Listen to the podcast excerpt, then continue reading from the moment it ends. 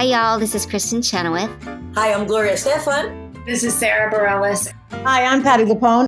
This is Lin Manuel Miranda. You're listening to the Broadway Podcast Network. Hello, it is Ryan, and we could all use an extra bright spot in our day, couldn't we? Just to make up for things like sitting in traffic, doing the dishes, counting your steps, you know, all the mundane stuff. That is why I'm such a big fan of Chumba Casino. Chumba Casino has all your favorite social casino style games that you can play for free anytime, anywhere with daily bonuses. That should brighten your day a little. Actually, a lot. So sign up now at chumbacasino.com. That's chumbacasino.com. No purchase necessary. VGW Group. Void were prohibited by law. See terms and conditions. 18 plus. With Lucky Land slots, you can get lucky just about anywhere. Dearly beloved, we are gathered here today to. Has anyone seen the bride and groom? Sorry, sorry, we're here. We were getting lucky in the limo and we lost track of time. No, Lucky Land Casino with cash prizes that add up quicker than a guest registry. In that case, I pronounce you lucky. Play for free at LuckyLandSlots.com. Daily bonuses are waiting. No purchase necessary. Void were prohibited by law. 18 plus. Terms and conditions apply. See website for details. Hi, I'm Rob Schneider, and on behalf of my co-host Kevin David Thomas, this is Behind the Curtain, Broadway's Living Legends.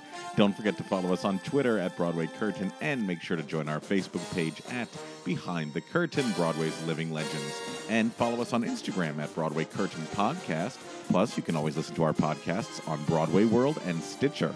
Last month, I produced a centennial celebration of the Broadhurst Theater. At that performance, an audience member stopped me and said that if it wasn't for the Broadhurst, he wouldn't be here, explaining that his parents were married while both appearing in Fiorello at the Broadhurst.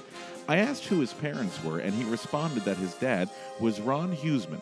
Needless to say, we begged his wonderful son Andrew to set up an interview for us.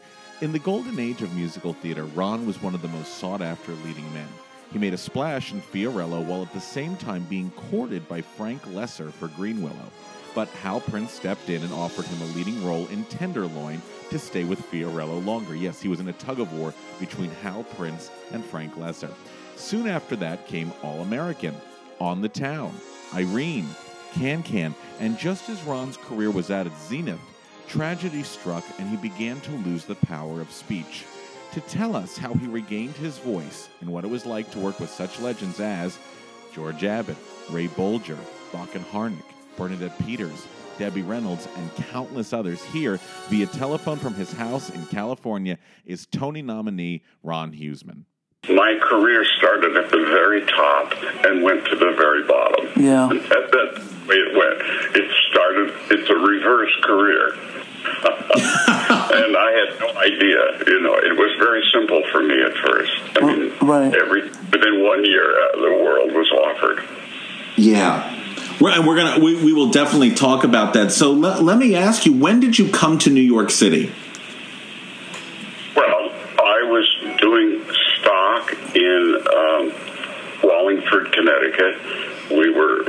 Um, my wife at that time, she was my fiance from Northwestern, Patsy Peterson, and um, she and I and two others, uh, another guy, Jim Garrison, and Nat Trumbo, the four of us used my old Chevy, and we drove from Wallingford War- to Warwick, Rhode Island to Framingham, Massachusetts. Wow. And we all three places. And when we were in Wallingford one time, somebody said, "Hey, they're auditioning for the first new show coming in."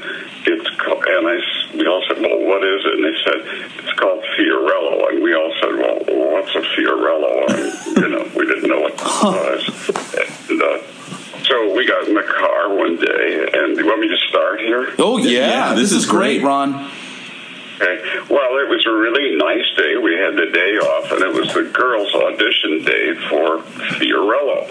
So uh, Nat and Patsy and I got in the car and drove in, and I dropped the girls off at the Lyceum Theater um, stage entrance, which is on 46th. The theater's on 45th, but the stage entrance is on 46th Uh huh girls lined up in their heels and their crinoline skirts and you know, I mean, all that stuff. I mean, they all had gloves on and some had hats. I mean, you know, it's really funny when you think of it now, but yeah. at the time it seemed like exactly the way you should look.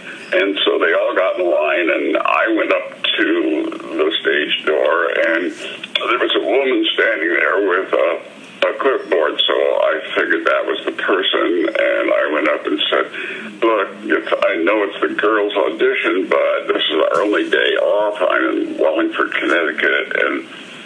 At the theater there, you know, doing stock. Yeah. And I said, I possibly be hurt. And she said, Well, I don't know. We'll see. It looks like I've got three hours of girls here. So I don't know. Come back in a couple of hours and I'll see if they'll see you if they have time. And so I went over to Howard Johnson's and sat there as long as I could. and then finally, I thought, oh, this is too too difficult. So I went over and there was no line, and I panicked. And so I, at the door, I saw the same woman. Uh, This was Ruth Mitchell. Oh yes, of course. Oh, Ruthie was standing there, and she said, "Oh yeah, uh, oh, just a minute." And she walked back to a bunch of guys um, standing there, and she blah blah blah blah. And they said, finally, the tall oldest man there said, "Oh yeah, sure, turn on the light. Let's go back." So they all walked back into the theater, down from the stage on, you know, into the orchestra, uh-huh. and I walked on stage and handed my music to, I guess, Hal Hastings at that point. Or no, no, it was the assistant. I'm trying to think of his name. Okay. Can't- Do you remember what you sang? I sang eight bars of Some Enchanted Evening, and George Abbott said, "Oh, great, give him a card." What? So they all up, and I said, "Well, what?" Uh, and they said, "Well, this is for the callbacks. Uh, here's the card, and here's the date, and come back and uh, be here for the callbacks." And so I got a callback, and Patsy got a callback. They didn't even know we knew each other, as a matter of fact. Oh my God. Because she earlier. And so we both got a call back, and we came back to town and did the call back, and it narrowed down, and there were, I guess, eight or ten or whatever people standing on the stage, and they said, "Okay, here's the contract," and we walked forward and signed, and we were on Broadway. Just like that. And well, you know, I thought that's the way it goes. And so we were late, and we thought, oh gosh, they're going to fire us for sure. Well, anyway, we got into rehearsal, and then during rehearsals, they pulled me aside and a bunch of the guys and said, we want to hear you uh, all kind of sing parts on this thing. And they handed us a thing called politics and poker. And so we sang through it, and they eliminated some people, and pretty soon it was down to, I guess, six of us. And he said, "Okay, you guys are going to sing this thing." and I didn't realize I was going to be in the sextet. Yeah. And so uh, I was one of the poker players, and the only problem was that we're all supposed to be old hacks, you know, sitting around a poker table. Yeah. I looked about 12, and uh, so they said, well, uh, what can we do? We got into uh, dress rehearsals. They said, okay, put a mustache on him and gray his hair. And so uh, that's what they did. And um, however, um, while I was rehearsing, I had an agent already because MCA had was always combing the summer stock things in Connecticut. And, that. and Eric Shepard came up and saw me in the chorus of Bells Are Ringing.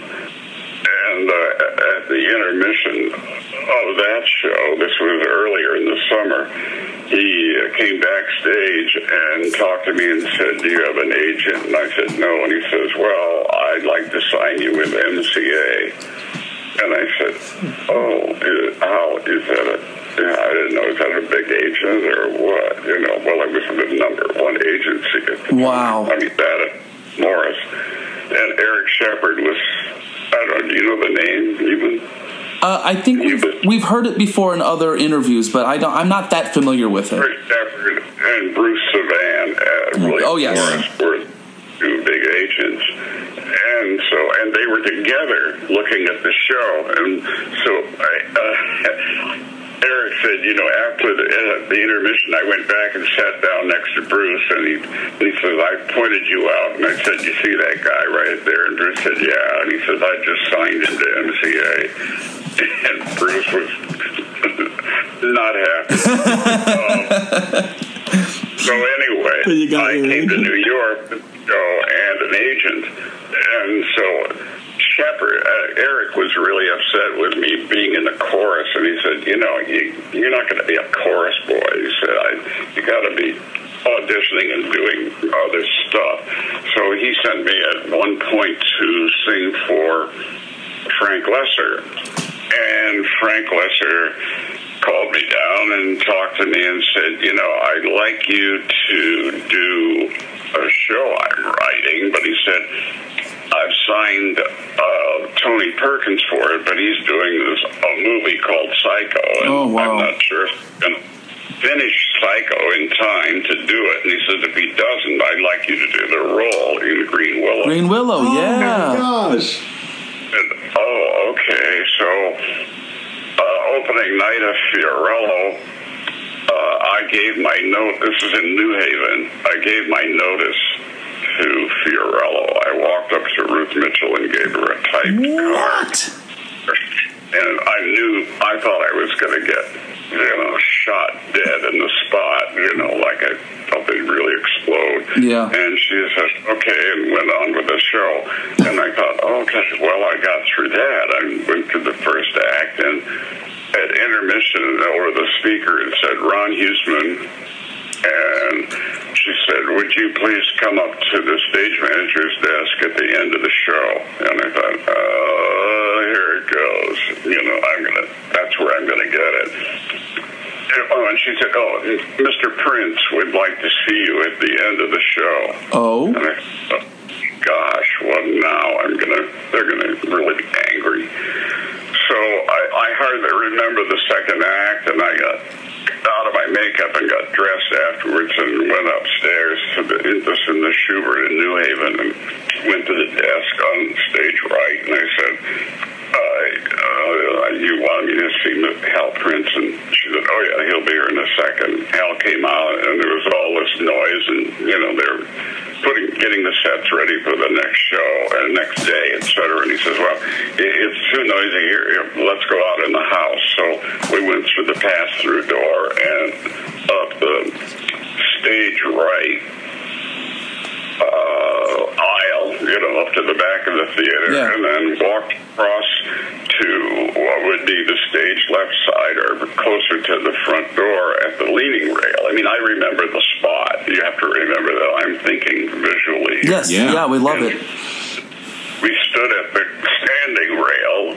Uh, the, at the first aisle you'd come into to go down to the center section, and he said, I thought, here's where he's going to explode. And he said, uh, Ron, he said, what is your agreement with Frank Loesser? And I thought, well, what? You know, what is he? Yeah. Why is he?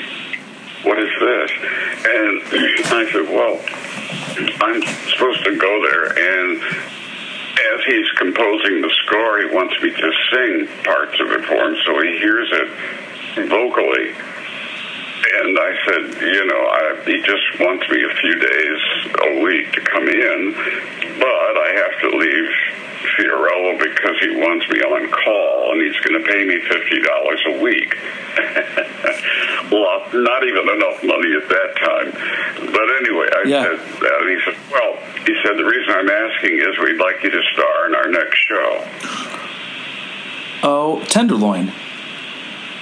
And, and he said, I said, what, what is that? And he said, well, it's called Tenderloin. And I, you know, I hardly remember much after that, except he mentioned Maurice Evans, and he said we would, I would have to come and sing for Maurice Evans because he had, you know, approval rights, a, Right. a co-star. And so he said, "Who's your agent?" And I told him, and he said, "Well, have him call me in the morning." So after I got back, I Patsy and I uh, called Eric, and he said, "Well, what?" He was in bed, you know, and I'm calling my agent and telling him I've got another show. and so anyway, he said, "Oh, well, uh, great." and so then I left the show, and Hal said, "Well, do you know of anybody that could fill in for you?" He says, "We don't have time to hold auditions." And I said, "Well, the guy that I'm rooming with is coming in from Northwestern. He's I, he hasn't been in town yet, but he's a bass baritone, and he was doing lots of shows at school. And Al said, "Well, uh, have him come in and sing for me." So he did, and um, Al signed him, or you know, said, "Okay, he's he's fine." So he he was coming in with his stuff. He was leaving the apartment as I came in with my stuff to move into the apartment. We had never been in the same time in the apartment. Right. So we're meeting in the hall, and he's going to Philadelphia now to take over for me. And so I went and did uh, a couple of times. I sang for Frank with Abba Bogin playing the piano, and uh, and it was really kind of amazing standing there because I had been in the audience to see Most Happy Fellow, which was considered really a great step forward in musical theater. Yes. I was, I mean, I knew certainly Guys and Dolls, and, you know, I was here with Frank Loesser. I could hardly believe it, Yeah. you know, as I'm standing behind him, behind, facing the piano and trying to read the notes over his shoulder. you know. and then I met Tony Perkins came in to one of the things that we met, and uh, you know that was all pretty astounding. And then I get a phone call a week later, or you know about five days later, he says, "Ron, uh, it's not going to work out with uh, the guy you." Um, recommended and he says what's your deal with frank loesser and i told him and he said well see if you can get out and come back into the show and just open in new york and then we'll have time to look for a replacement and so i told frank what the what Hal wanted. Hal didn't want to, by the way, make the phone call to Frank Loesser. I thought, well, why don't you call him? You know, Right. And he said, I don't. You call him because he, he didn't want to do that. I guess nobody wants to be, you know, beholden to anybody. Yeah. And uh, so I did the call, and Frank said, "Oh, yeah, sure, that's okay."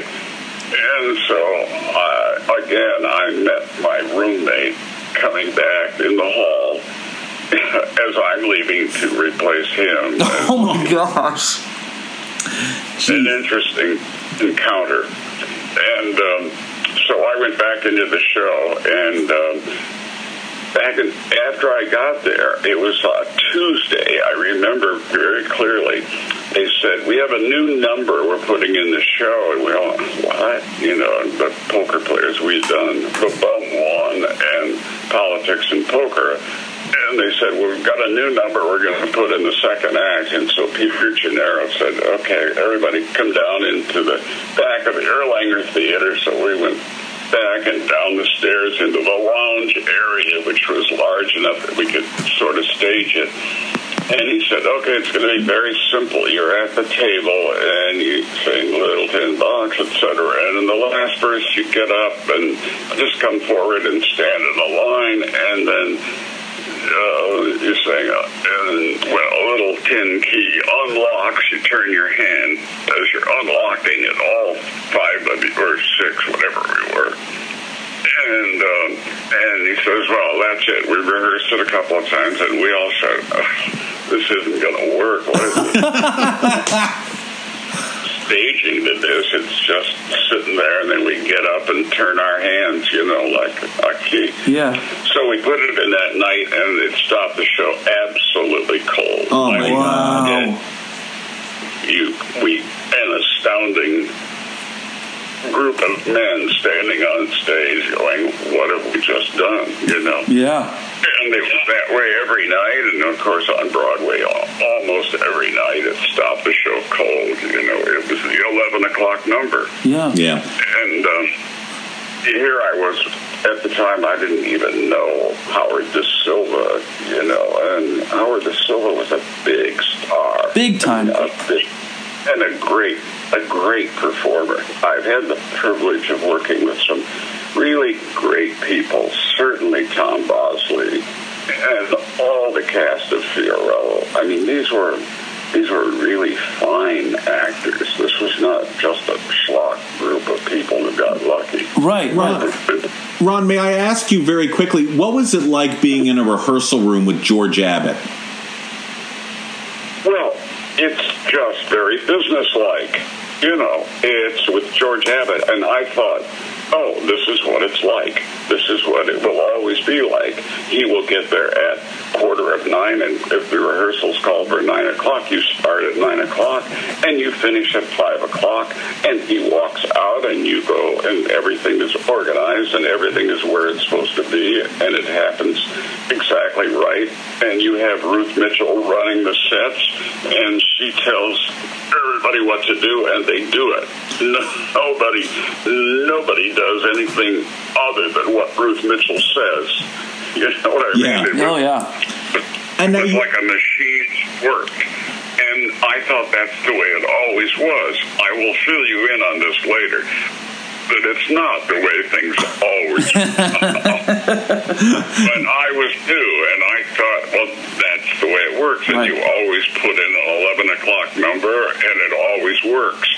And um, anyway, the show opened and was everything that the world thought it was, and we thought we had a bomb. I mean, literally, Really? everybody in the cast said, "You know what? Capitol Records is throwing a party. Eat everything you can because this isn't going to go." That's Wow. literally. No, I didn't talk with Tom Bosley. He may have had a different feeling, and I'm sure the rest of the cast. I mean, they were all very good and very focused. And I'm sure Pat Wilson and Ellen Hanley and Howard and Pat Stanley and Nat Frey and, you know, everybody else certainly I don't know them. I knew what the chorus thought, and Yeah. the chorus thought it was bomb. We thought it was a bomb, and we didn't know. And then the real thrill was when we did the actors' benefit. My goodness, the actors went, uh, the actors' audience went crazy. Oh. I mean, it, it was probably the most exciting night I've ever spent on the theater. You know, it was just wild. let me ask you, did you think the Tenderloin was going to be a hit in rehearsal? Oh, absolutely. I mean, I thought, well, this is it. You know, it's going to happen. And so we went into rehearsal, and um, that was in August. And um, we got to opening night in New Haven again. And um, the show opened, Yeah. and I interviewed, I have interviewed Hal and uh, Jerry and Sheldon since, so I know something of what went on. And Jerry and Sheldon said they were kind of their attitude was not unlike my attitude. Like George Abbott is there, and Hal Prince and and Bobby, or not Bobby Griffiths was not. Well, yes, Bobby was there. He didn't die until we were about to go to Vegas. But uh, they said, you know, we had this winning team, and we had just done Fiorello, and the, the, oh, everything should work. And we got into the meeting the next morning, and George Abbott says, "Well, guys." It didn't work. Has anybody got any ideas? What? and they nearly fell off their chairs. You know, they said, "What do you mean ideas?" And and Sheldon said to me, he said, and after that, we always said, always make some alternative plans when you're writing a show, so that you don't ever get into that position of going, "What? We don't have an idea." You know, we didn't think of anything else or any other variation or what else could happen, or you know. So he said, after that, we always sort of covered ourselves with, well, if this doesn't work, we could, you know, or whatever. Right. So they sat there and they said, you know, George Abbott said, it doesn't work. It doesn't work because the story is not about the minister, it's about the boy. And this, they got to fix it. We got to make it about the star above the title. So another inside story, and I can tell you this. Uh, in New Haven, we only were there for a week, but in New Haven, uh, Maurice Evans and Alan Foster took us to dinner one night. And uh, Morris said to me, he says, Ron, he said, I just want you to know that I've asked to be relieved or removed from the show because he said it's it's not about me and it's not going to work if it's not about me. He said it's really about you. And so he said, I've asked to leave, and I just wanted you to know that ahead of time. Well, as it turned out, Hal and George, uh, Mr. Abbott, I never called him George. The Right. only person who ever called him George was Hal Prince. Wow. Um, everybody else, including Bobby Griffith, called him Mr. Abbott. And Ruth called him Mr. Abbott. And we didn't see, we, we called Ruth Ruthie. Or Ruthie, we called her Ruth. Hal Prince called her Ruthie. But anyway, um, uh, let's see, uh, they decided that they did not want to remove George, I mean, uh, Morris Morris. Evans because they had sold three months of theater parties. And they said, you know, the theater parties could get us past bad reviews or medium reviews Yeah. we don't want to take the chance of taking him off, so we'll rewrite. Uh, can I tell you, uh, we had, I think, we had more than a week in Boston. I think we had three weeks in Boston.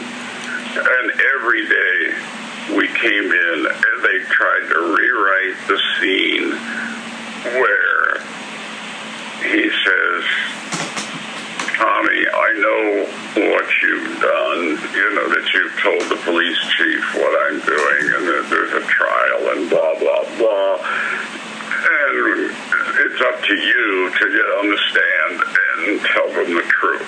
You know, 'cause it, so it, the the climax of the show was in my lap, no matter how you wrote it.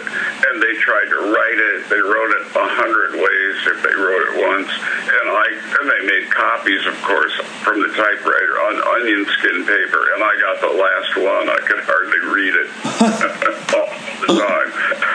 And uh, they had uh, the Goldman brothers that, that were at Yale at that time, and they were, oh, I guess doing a, uh, what do you call it? A, Like the hasty puddings or something. no, they were no, but they were sitting in on Tenderloin. Ah. as you know to learn and and it was I'm sure they got credit for being you know uh, in on the development of a Broadway show. So they were writing also for the show.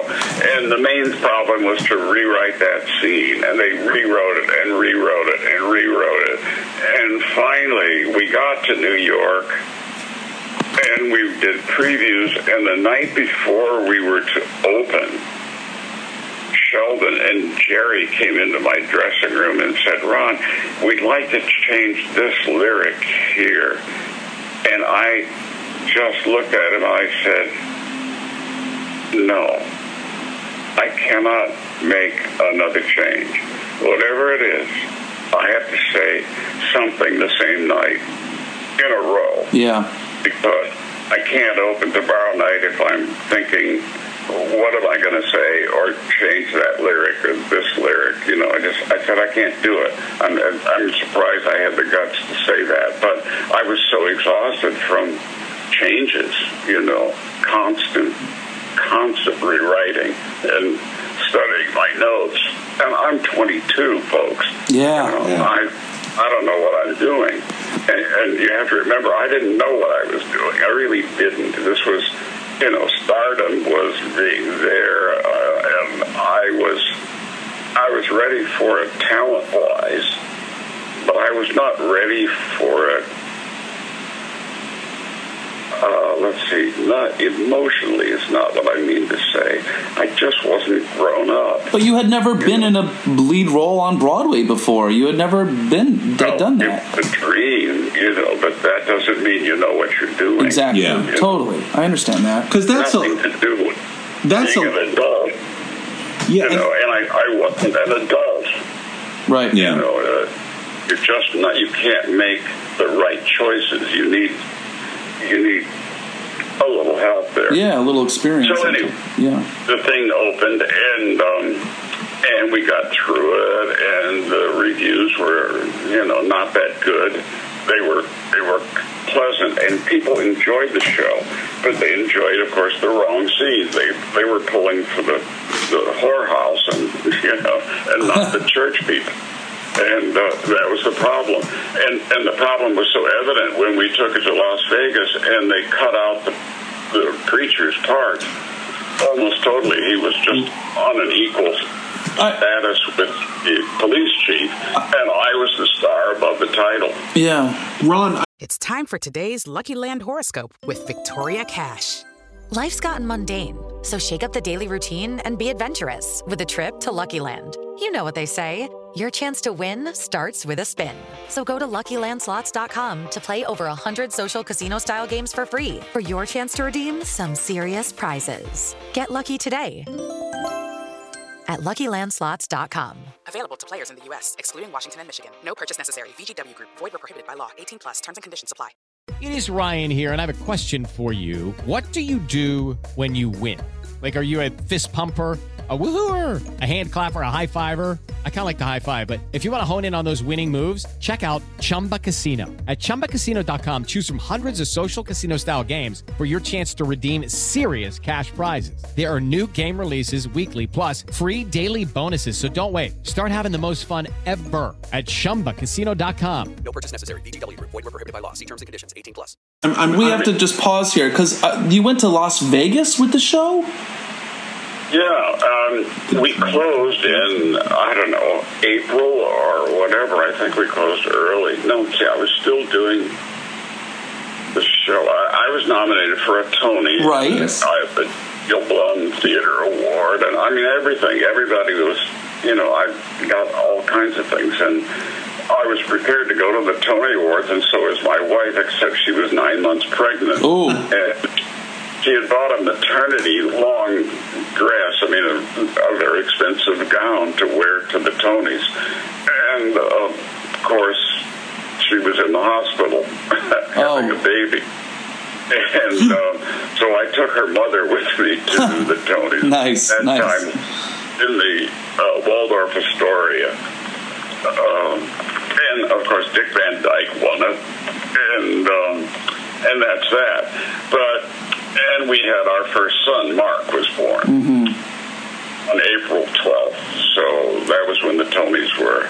And um, then the show closed, and uh, they sold it to Las Vegas because all the girls and all that stuff, you know, they were. Oh, I, I thought it was like a pre-Broadway tryout. I didn't realize that the show closed on Broadway and then went to Vegas.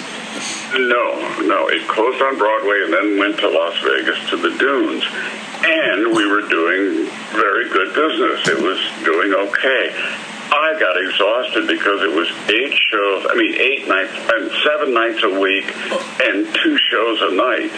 That That's crazy. That I That's crazy. Fight every night. What about uh, All American? Oh, okay. We've talked to uh, we've talked to Charles Strouse. We've talked to Lee Adams, Anita Gillette. Anita Gillette. We had a nice conversation with Anita, um, but oh, I loved it. She's so special.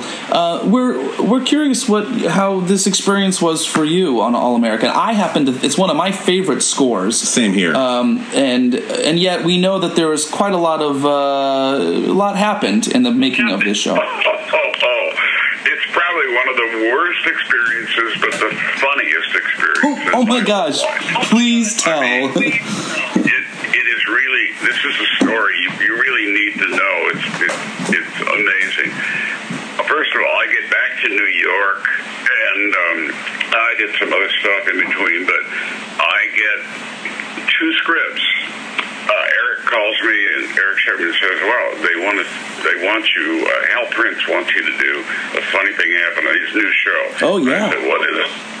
It's called "The Funny Thing Happened on the Way to the Forum," and I said, "Oh, who's writing it?" And they said, "Well, it's going to be the first show that uh, Stephen Sondheim writes."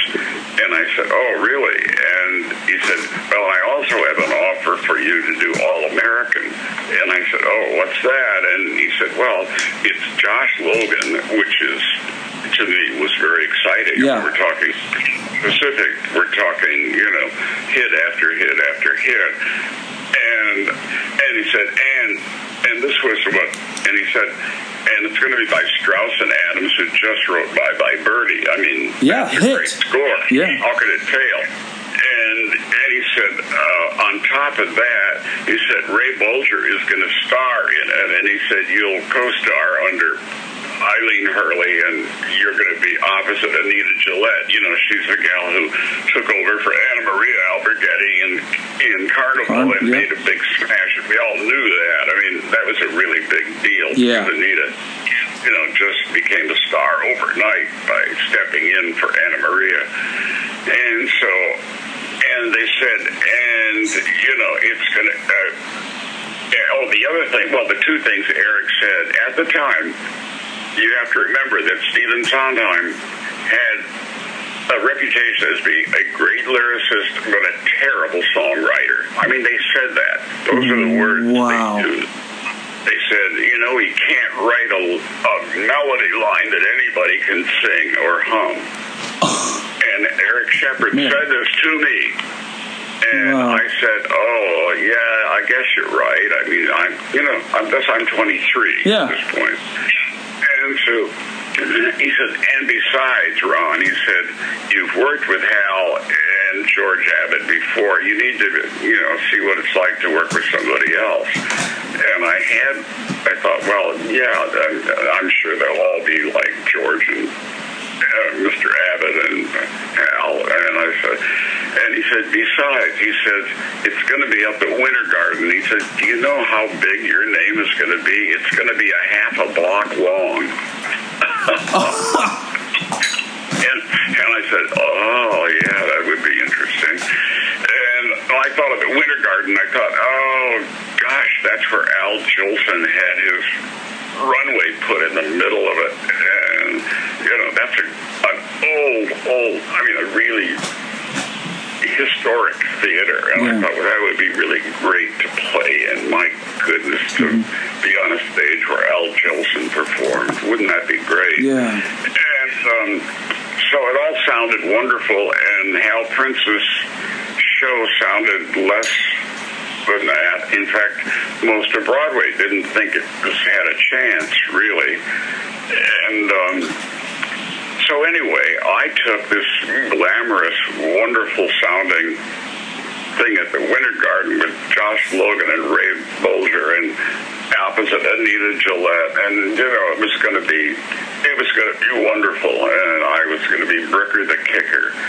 So we go into rehearsal, and I came home from rehearsal, and the, the first night I said to my wife, I said, I am in great pain from laughing so hard.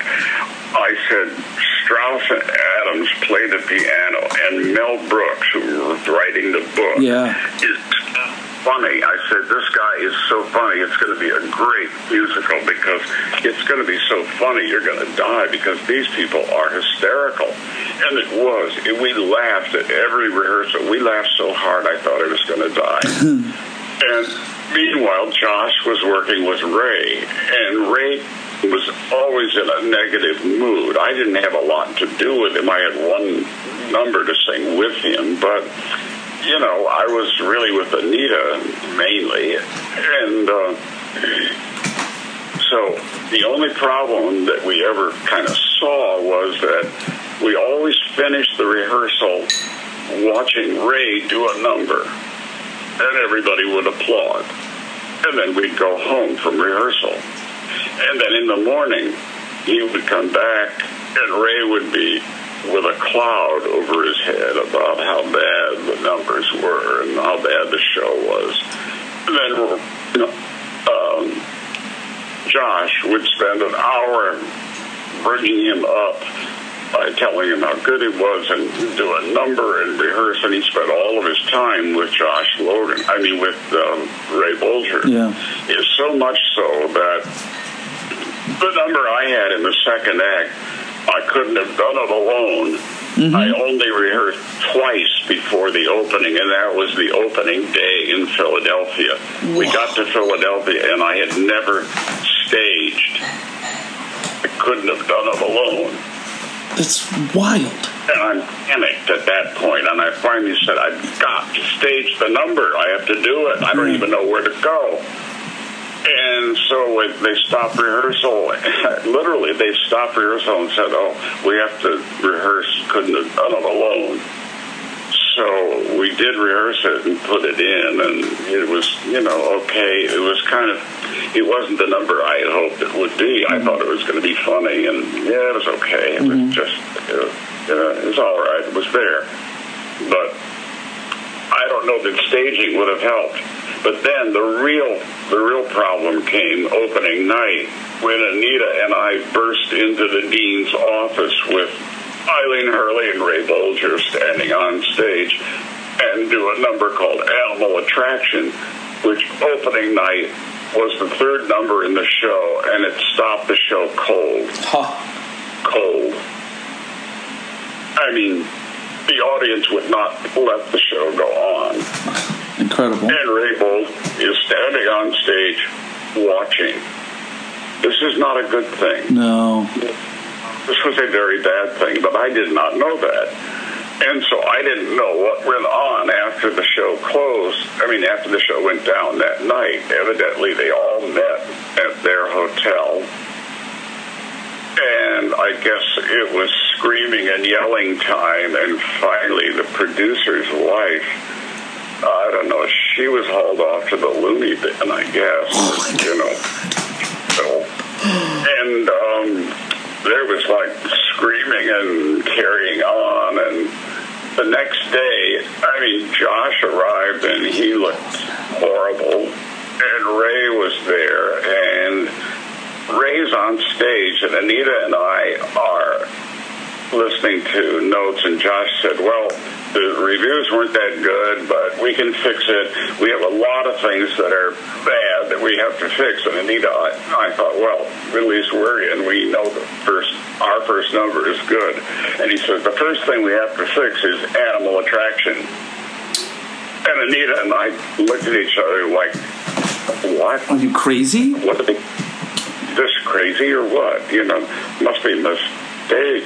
And he said, well, we have to cut it down and make it shorter. And we aren't going to have you do all the, we had a lot of antics. We were crawling at each other across the stage, you know, in mad passion. And it was, it was funny passion. You Yeah. Know, it was nothing. But it was hilarious. You know, we were very funny. Stop the show. It, it was, it was a showstopper. And so they took it out. I mean, they cut it down to nothing, and by the end of the week, they had taken the number out because it didn't work. How about that? All because of Ray, probably because Ray Bolger didn't like that you And it, uh, let me finish about that. Not that first rehearsal after the show had opened. Ray is on stage, and Ed Padula is standing in the aisle, and Josh is out in the house, and he said, um, "Mr. Padula, this is Josh. Would you tell Mr. Bolger to take four steps to his left?" And Ray would say, You can tell Mr. Logan that I would be glad to take two steps, four steps to my left. And at that point, some kid in the chorus, they were sta- again, it kind of went a few minutes, and then he said, I want so and so on stage, and somebody else. And one of the kids who had a little uh, walk-on moment to say, I don't telephone for you, or you know, some line like that. And he said, "Well, does that mean my part is cut there, or, or do I?" And Josh said, "If anybody said," and he's screaming now. I, I don't know if you can hear me over this. He was yelling and screaming. He said, "If anybody says anything more to me about their part being cut." I'm going to swoop down on them like a big fat hummingbird and suck the blood out of their neck. At that point, Anita and I slid down to the floor. We were in the house. And we crawled over to the boxes of the Erlanger Theater, which had a little curtain that hung down from the railing. It was like almost on the level, just up about a foot from the house seats. And we crawled under that and stayed out of sight and got to the pass-through door to go to the back of the stage because anybody within sight could get the next shot. Oh, You know, wow. It was amazing, you know. It's a scene I had never seen and haven't seen since. And that's when I started thinking about George Abbott and Hal Prince Yeah. and what the theater could be like and what it was like. What what attracted you about lovely ladies, kind gentlemen? Um, well, it was Tea House of the August Moon. It wasn't Lovely Ladies, Kind Gentlemen. It was Tea House, and I thought it would make a great musical. I didn't realize the problems it would have. It had a bad script, um, and it didn't have good direction. Uh, Larry Kasha, Larry Kasha, is that Yeah, right? yeah, yeah. That's right. Larry Cash had never really directed before, and like a lot of directors in New York, they're stagers.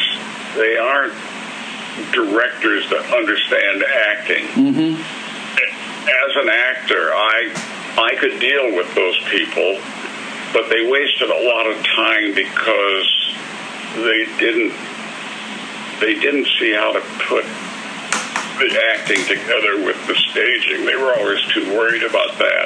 And the book itself had a lot of problems. And they blamed it on all kinds, as they do. They always blame it on the wrong thing. They fired Bernie West, but of course, bringing in uh, David Burns. I mean, David Burns was so funny, I could hardly stay on the stage with him. I mean, uh, did any of you see it? Were, were you around when that show was on? There are actually no, we're, we're we're a little younger than that, but there were actually clips on YouTube of the show, uh, and we. we Not a Burns.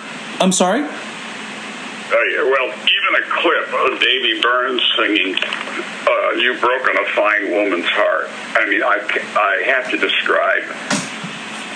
Uh, we're on stage, and you know he's the he's the general or whatever, the captain who comes down. He wants to make Kabiki, uh, Kabiki like an American. He wants to Americanize Okinawa. And of course, what happened was the Americans, myself and Remak Ramsay, we all became more like Okinawans. You know, we changed our dress, we changed our way of thinking. And he came down and he, when he saw how we had, you know, what had happened at Kaviki, he, he, he takes out his wife's picture, and David Burns was the funniest man I've ever worked with. I mean, he this is a guy from Broadville, and he could he could wipe the walls with comedy and just tear an audience apart. And he looks at her picture, and he and he's just a funny little man, and he says, "Do you know what you've done down here? What you've done in, in this whole plan?" He said, "Look at this woman, my wife. What she's put up with all these years. You know what you've done? You've broken a fine woman's heart." And he goes this ridiculous song, and it's so funny. And I'm sitting on stage trying to look like I'm, you know, just, but I'm laughing so hard within me. I mean, he brought the house was screaming. We had five numbers in that show that stopped the show. Five numbers. Wow. That were so big. I mean, they just knocked the people out of the house. And yet, it was the theme that I think it was Clive Barnes who killed us, you know. I mean, it was, this was right at the top of the Vietnam War Yeah. and the anti-American, sort of anti-Americanism uh, stuff. And they weren't looking at the show as just a show. It was, I don't know, they looked at it politically. Yeah. Unfortunately, it wasn't meant to be a political statement. It was just a really great musical. It, it was absolutely funny. I was glad when I finally did Irene with Debbie because it was times proof. you know, what are you going to do if it's Debbie Reynolds? You can't kill it. And Irene, great experience, by the way. Yeah, let's talk about that. I worked with great people. I mean, these are great actors. George S. Irving. Oh, we've interviewed him before he passed. Yeah. What I learned from that man uh, would fill a book. Uh, working Ruth Warrick, who played my mother, Patsy Kelly, uh, Ted Pugh. I mean, these are all people. Uh, I don't know how to describe how well we all worked together. You know, it was such a it was such a tight knit people. And here we're doing this show that everybody else, I'm sure, would say, "Oh gosh, that old turkey." You know, this is like not worth going to see.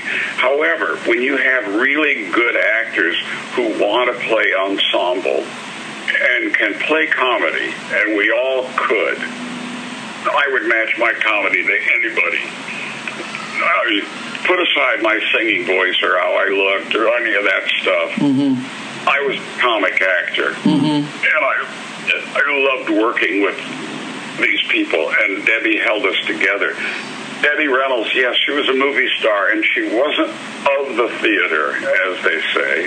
However, she was a very smart person, and she saw what she had, hmm. and she knew who was capable, and she wanted capable people around her. And I'll tell you, that woman worked, and she worked great.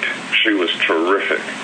And every night, after I got in the show, we started stopping. I don't think it was me. I, you know, the show just kind of, it kind of gelled together Yeah. and we started working those early scenes that were comedic.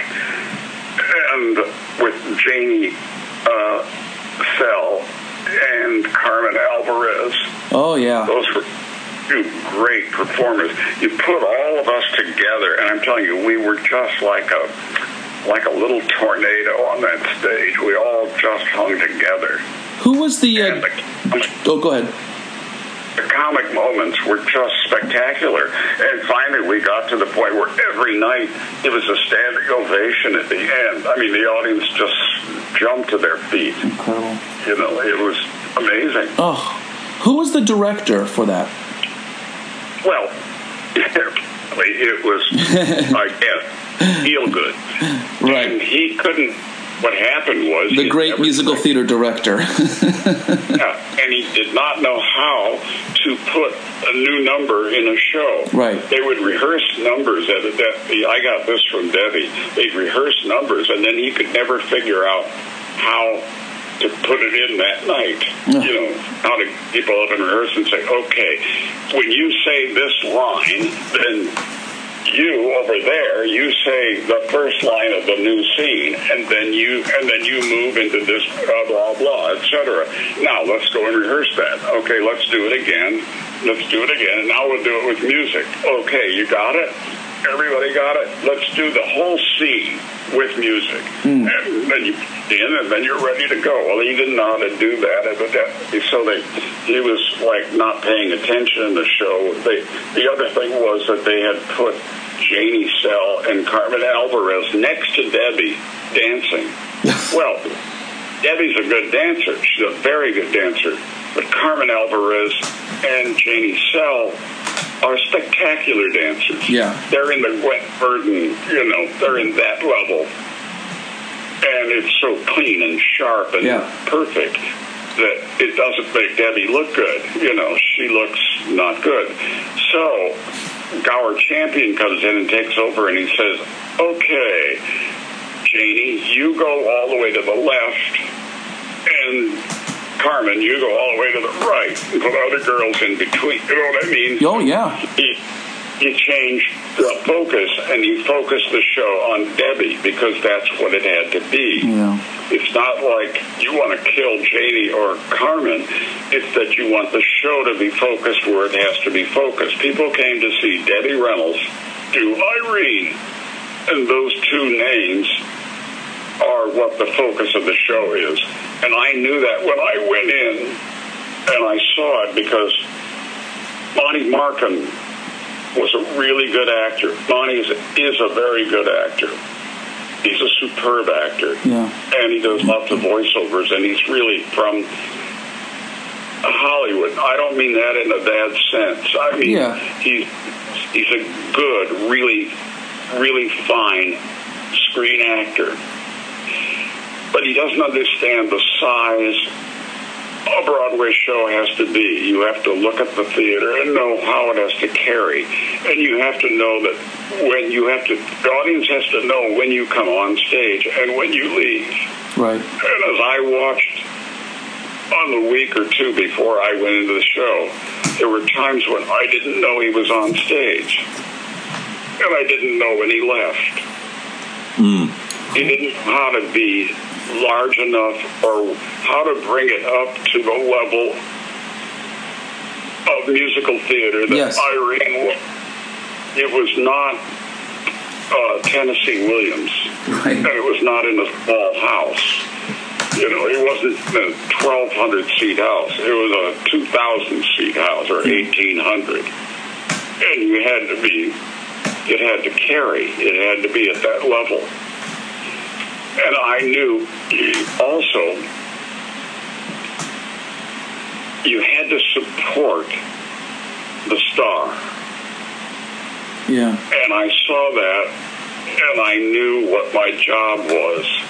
It was not that Ron Husmann was going to get their attention in the first scene as being this great performer.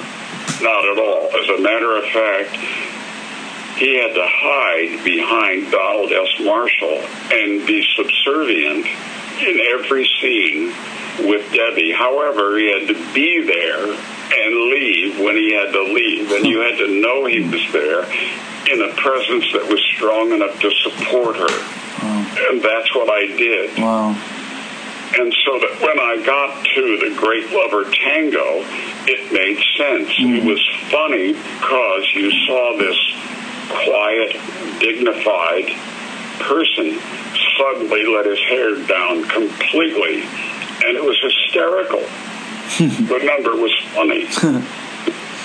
and the fact that I, the first time I did it, Peter Gennaro came back and said, Ron, he said, you're too good a dancer. And I had danced a lot. I had partnered Donna McKechnie in On the Town and hmm. Bernadette, the Jitterbug, and mm-hmm. I Dames at Sea for six months in Los Angeles and tapped until my feet were bleeding. Wow. So I knew how to dance, and I was perfect in the Great Lover Tango. And he says, Ron, Ron, Ron, what are you doing? He said, you've got to be horrible, but horrible strong. I knew talking about, and so I was. I was a total klutz. And it made the audience just scream with laughter because I was trying to be a great lover tango. because you want opposites are what makes funny. Yeah. You know, you put opposites together and you get laughs. That's a good lesson. True story. And then when I about Can Can at the end, my last show was Zizi. Uh, Zizi Jeanmaire was, I don't know, she was easily 15 years older than me, maybe 10 or whatever. And I felt a little uh, kind of uncomfortable there, but I was ready to do it.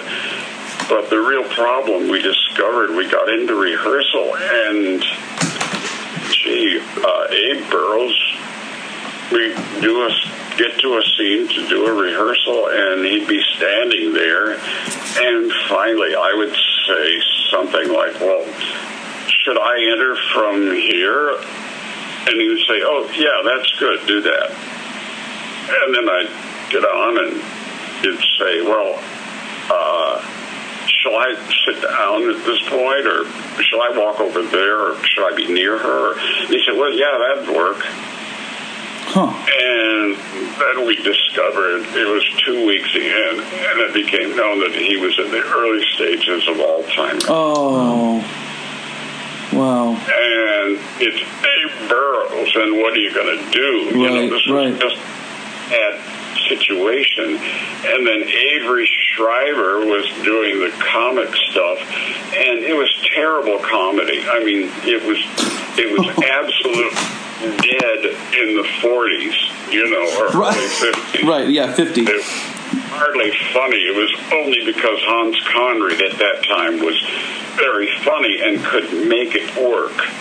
You know, that was a case of having Hans Conried, who knew what he was doing on stage, uh, work with material that wasn't that great, but he made it great.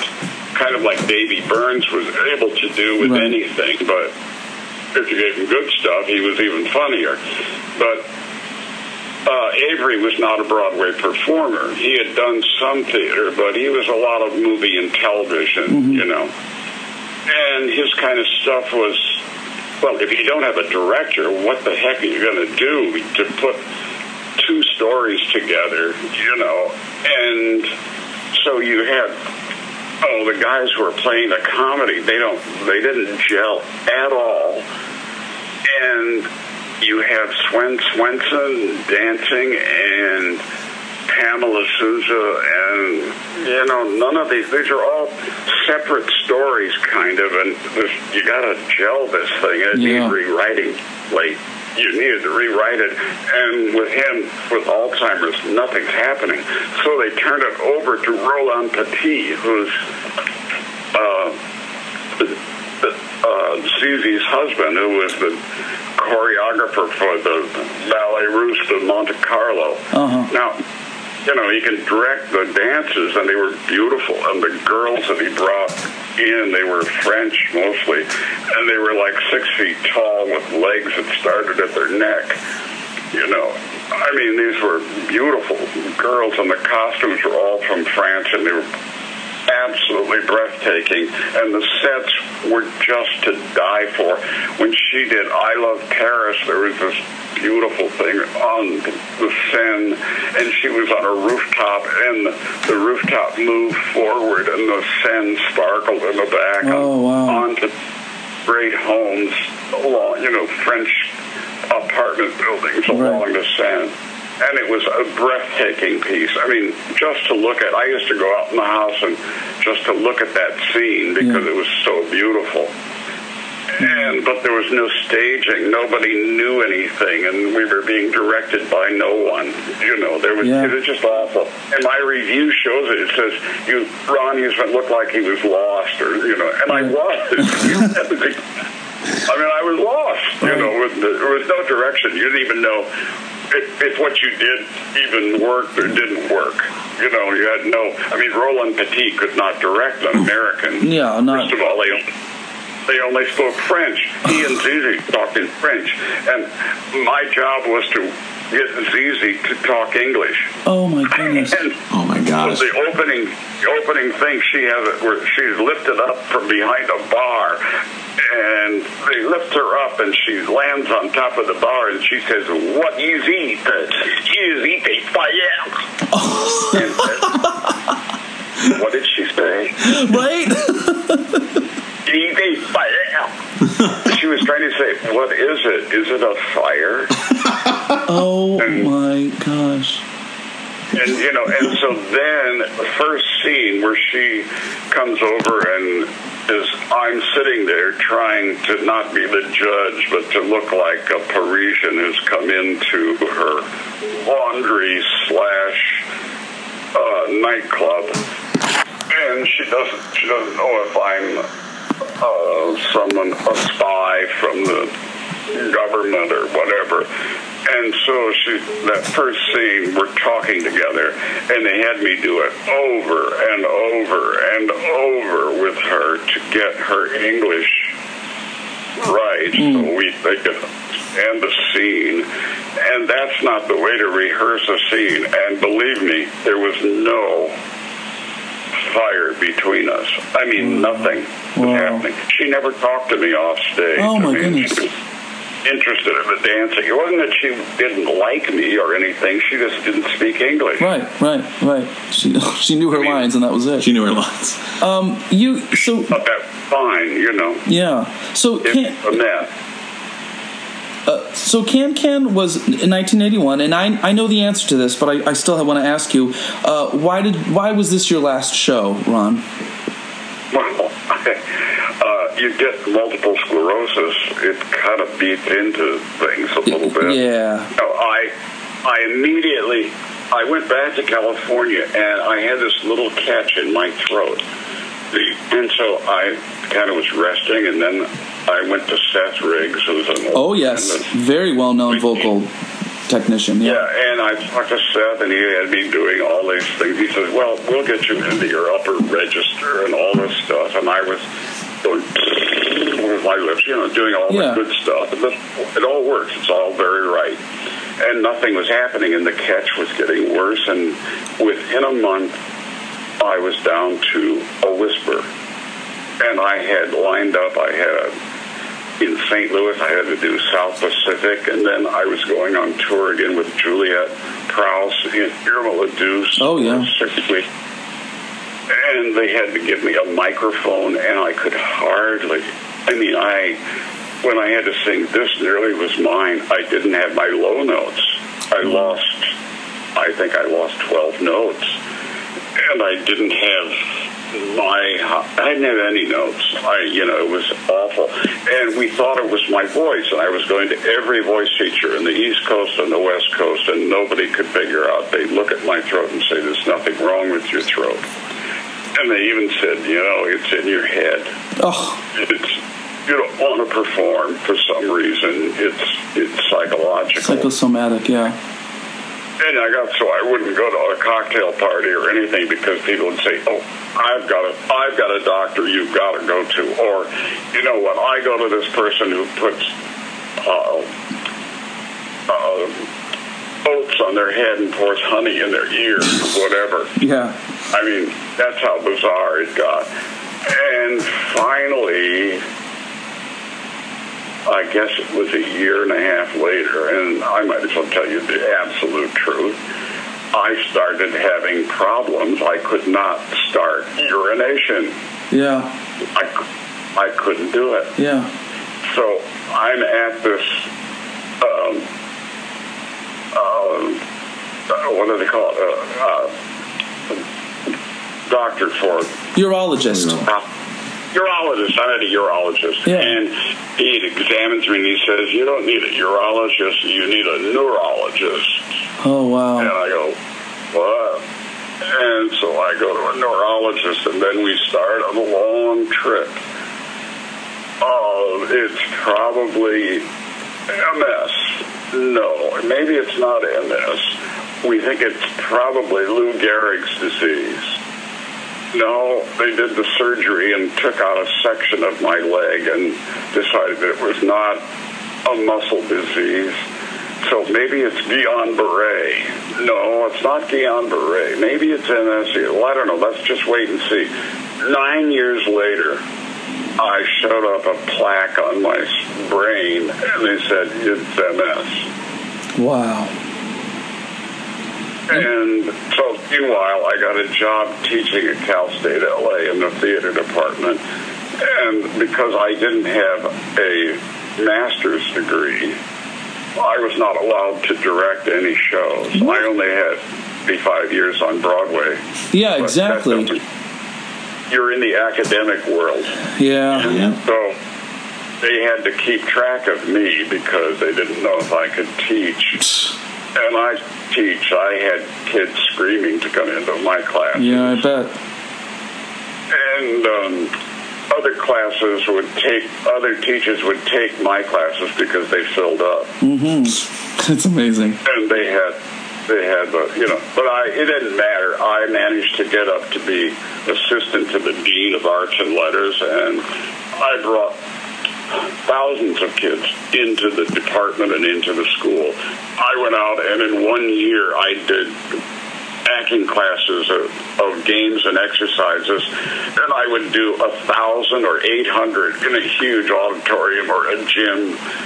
And this was all in South Central and East LA. I went into school where there were guns and there were cages you walk through to make sure you weren't carrying. And where nobody spoke anything but Spanish, and you know, and they were tough. And I'd go into their acting classes, and I'd do games and exercises, and they loved it. I don't really care, you know. Uh, I mean, I, when I was in high school, I was desperately in love with musical theater.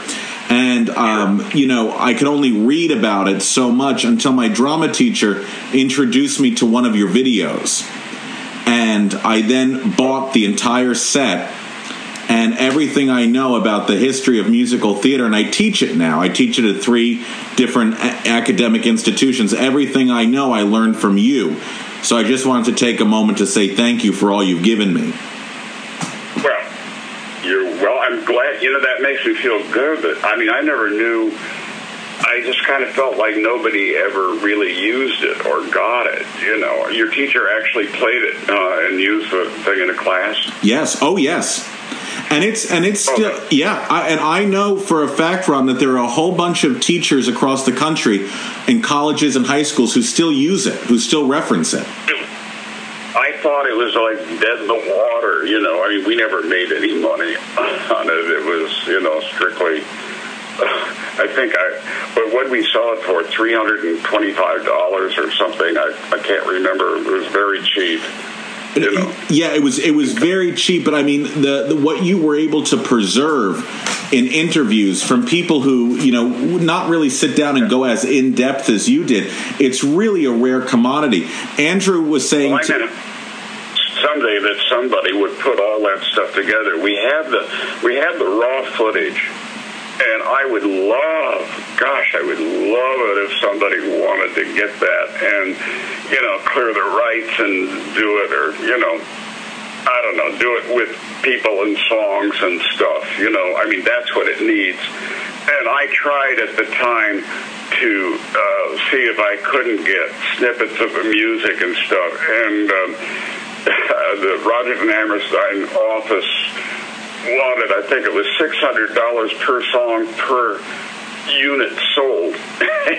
you know, that was just like astronomical. And Yeah, it's a, a little pricey.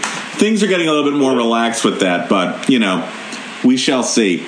Ron, I, I have you to. know, somewhere in the future, I hope, even after I'm gone, you know, somebody might get that and put it together properly with, you know, really good technique, good uh, television stuff. You know, I mean, the electronics working properly and with people and numbers and let people see what it was. Of course, Ron. Thank you so so much for this. We so appreciate it.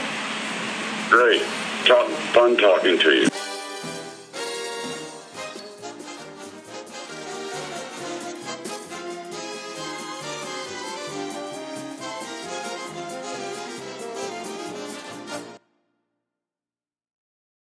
Hey, it's Leslie Odom Jr. here on the Broadway Podcast Network to tell you about the Rise Theater Directory, a program of Maestra Music. Rise is a national online resource designed to connect and empower backstage and administrative and creative theater professionals from underrepresented backgrounds. If you work or aspire to work in the theater community, this can help you find your next project. And if you hire theater professionals, search the Rise Theater Directory to find your next team. Create your profile now and get more information by visiting risetheater.org. That's theater with an R E R I S E T H E A T R E dot org because only together we rise. Lucky Land Casino asking people what's the weirdest place you've gotten lucky? Lucky? In line at the deli, I guess? Aha, in my dentist's office. More than once, actually. Do I have to say? Yes, you do. In the car before my kids' PTA meeting. Really? Yes. Excuse me, what's the weirdest place you've gotten lucky? I never win and tell. Well, there you have it. You can get lucky anywhere playing at LuckyLandSlots.com. Play for free right now. Are you feeling lucky? No purchase necessary. Void where prohibited by law. 18 plus. Terms and conditions apply. See website for details.